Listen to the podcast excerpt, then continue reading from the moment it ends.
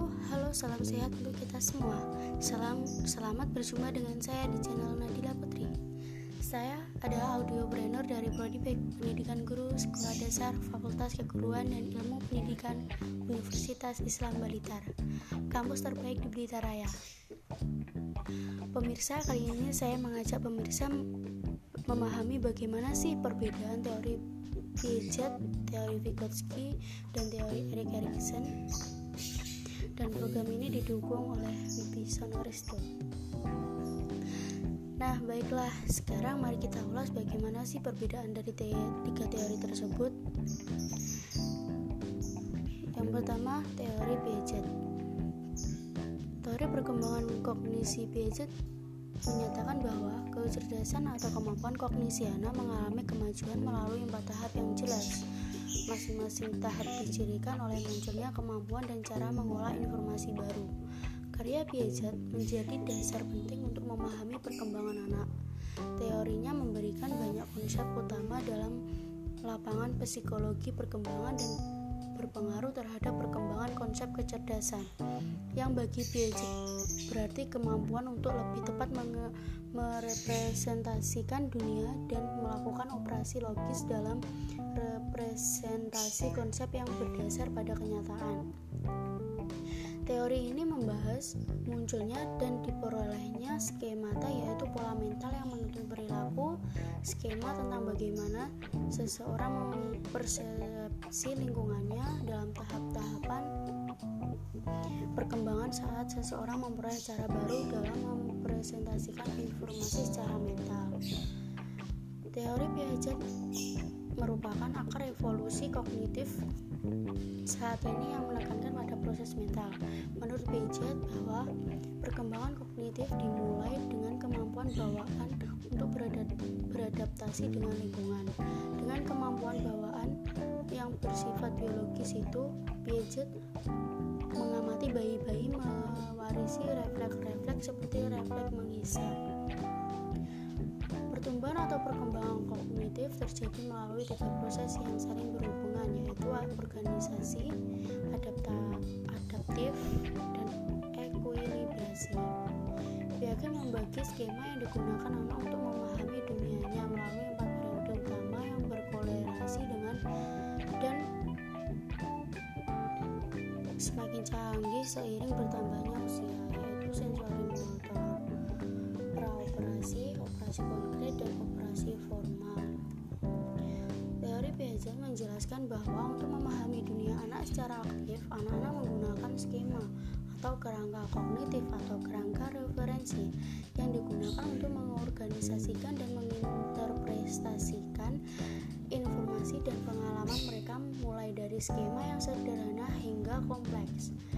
Menurut Piaget, ada dua proses yang dilakukan oleh anak dalam menggunakan dan mengadaptasikan skema yaitu satu asimilasi yaitu suatu proses mental yang terjadi ketika seorang anak memasukkan pengetahuan baru ke dalam pengetahuan yang sudah ada.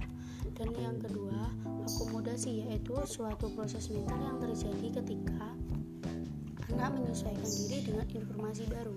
Selain itu secara kognitif anak-anak juga mengorganisasikan pengalamannya yang disebut dengan organisasi.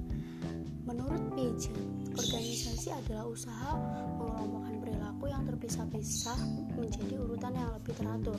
Bagaimana anak bergerak dari satu tahap pemikiran ke tahap pemikiran selanjutnya? Piaget menyebutnya dengan ekuilibrasi. Kondisi ini dialami si anak ketika terjadi konflik kognitif atau disequilibrium. Misalnya, anak akan mengalami kebingungan jika benda cair dituangkan ke dalam wadah yang berbentuk sempit dan tinggi. Kebingungannya akan terjawab saat pikirannya semakin maju. Nah, itu tadi teori Piaget. Sekarang teori Vygotsky berbeda dengan Piaget. Vygotsky perkembangan perkembangan saat terkait dengan masukan dari orang lain. Bagaimana perkembangan terjadi dalam pandangan Vygotsky? Bagaimana sih? Teori Piaget menjelaskan bahwa perkembangan anak mendahului pembelajaran artinya struktur kognisi tertentu perlu berkembang sebelum jenis-jenis pembelajaran tertentu dapat terjadi. Vygotsky menjelaskan bahwa pembelajaran mendahului perkembangan. Menurut Vygotsky, ada tiga asumsi yang menjadi inti pandangan Vygotsky. Yang pertama, keahlian kognitif anak dapat dipahami apabila dianalisis dan diinterpretasikan secara developmental dengan memeriksa asal-usulnya dan transformasi dari bentuk awal ke bentuk selanjutnya. Yang kedua, kemampuan kognisi dimediasi dengan kata. Bahasa dengan kata, bahasa yang berfungsi sebagai alat psikologis untuk membantu dan mentransformasi aktivitas mental. Jadi, bahasa adalah hal penting karena membantu anak pada masa kanak-kanak awal aktivitas dan memecahkan masalah. Yang ketiga, kemampuan kognitif berasal dari relasi sosial dan dipengaruhi latar belakang sosiokultural.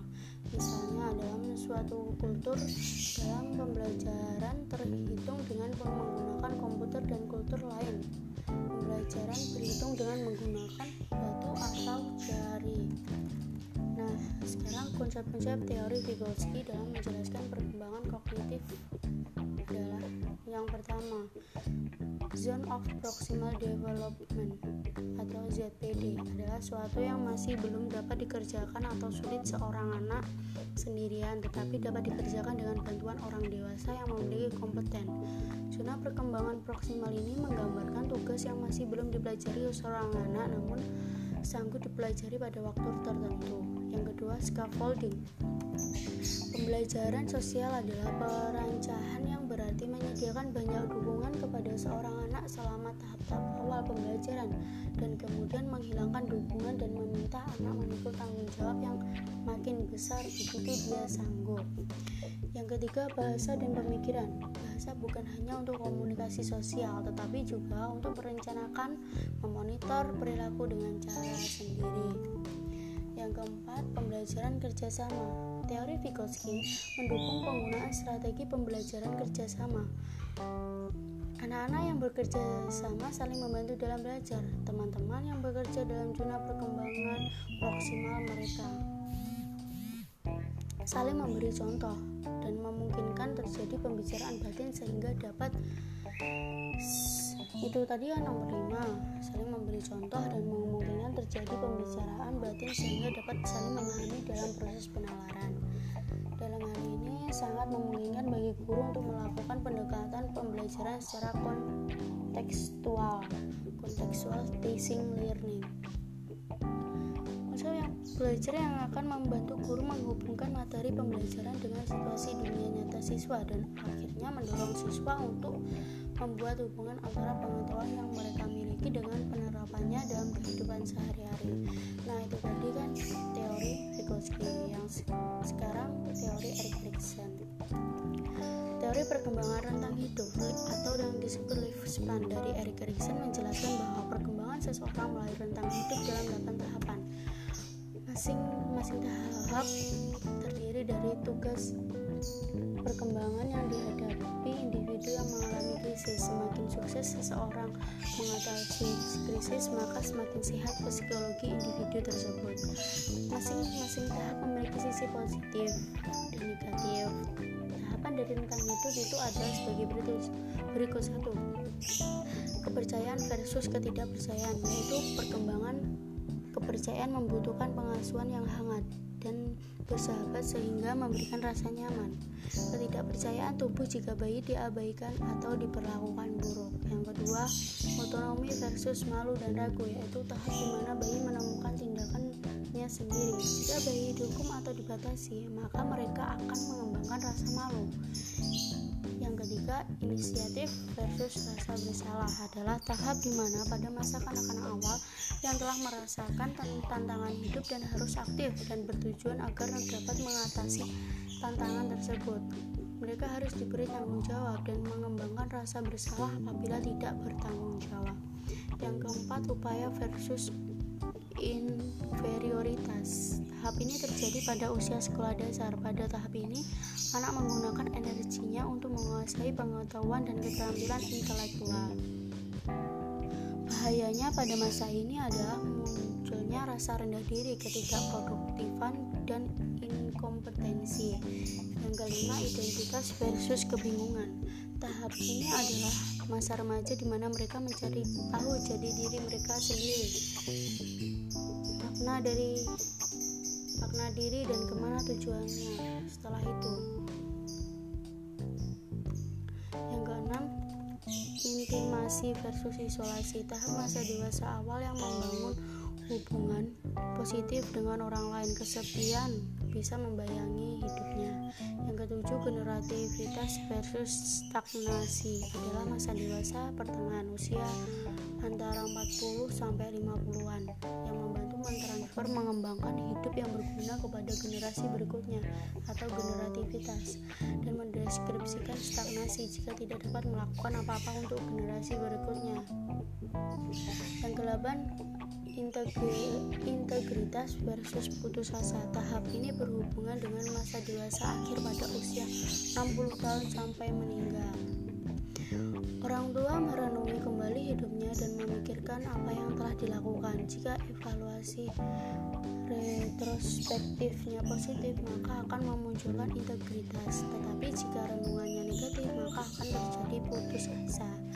Jadi, perbedaan ketiga teori tersebut adalah kalau teori Piaget lebih menekankan pada aspek biologis dari perkembangan sedangkan Vygotsky memandang bahwa perkembangan dan pembelajaran terjadi di dalam konteks sosial, yakni di dua yang penuh di dunia yang penuh dengan orang yang berinteraksi dengan anak sejak anak berinteraksi dengan anak sejak anak itu lahir.